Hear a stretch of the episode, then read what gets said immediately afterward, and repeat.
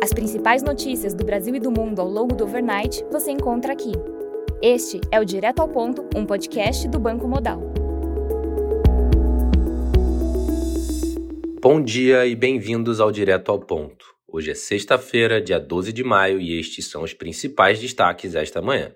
No Brasil, o relator do projeto do novo arcabouço fiscal, Cláudio Cajado, confirmou o adiamento da entrega do parecer final para a semana que vem. Segundo a Folha, Cláudio disse que estão tendo dificuldades com algumas matérias em função de posicionamentos contrários a possíveis alterações e cobrou do governo que mantenha discurso único sobre o tema.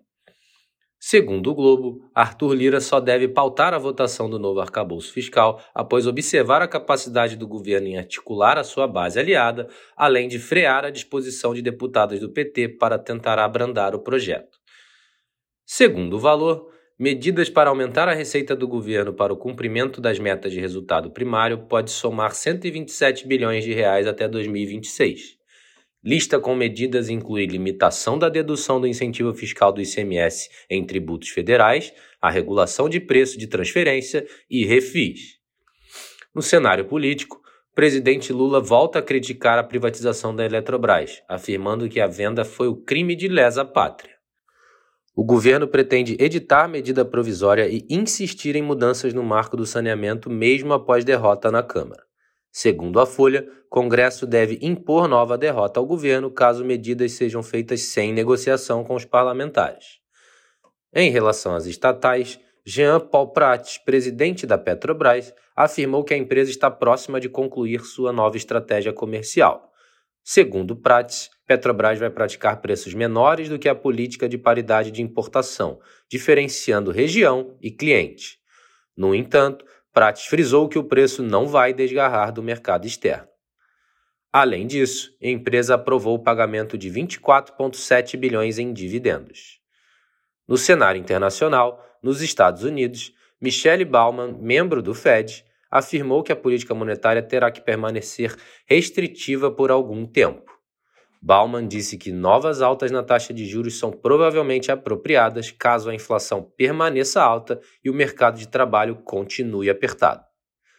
No Reino Unido, o PIB do primeiro trimestre de 2023 avançou 0,1% na comparação trimestral, em linha com o esperado e estável em relação ao anterior.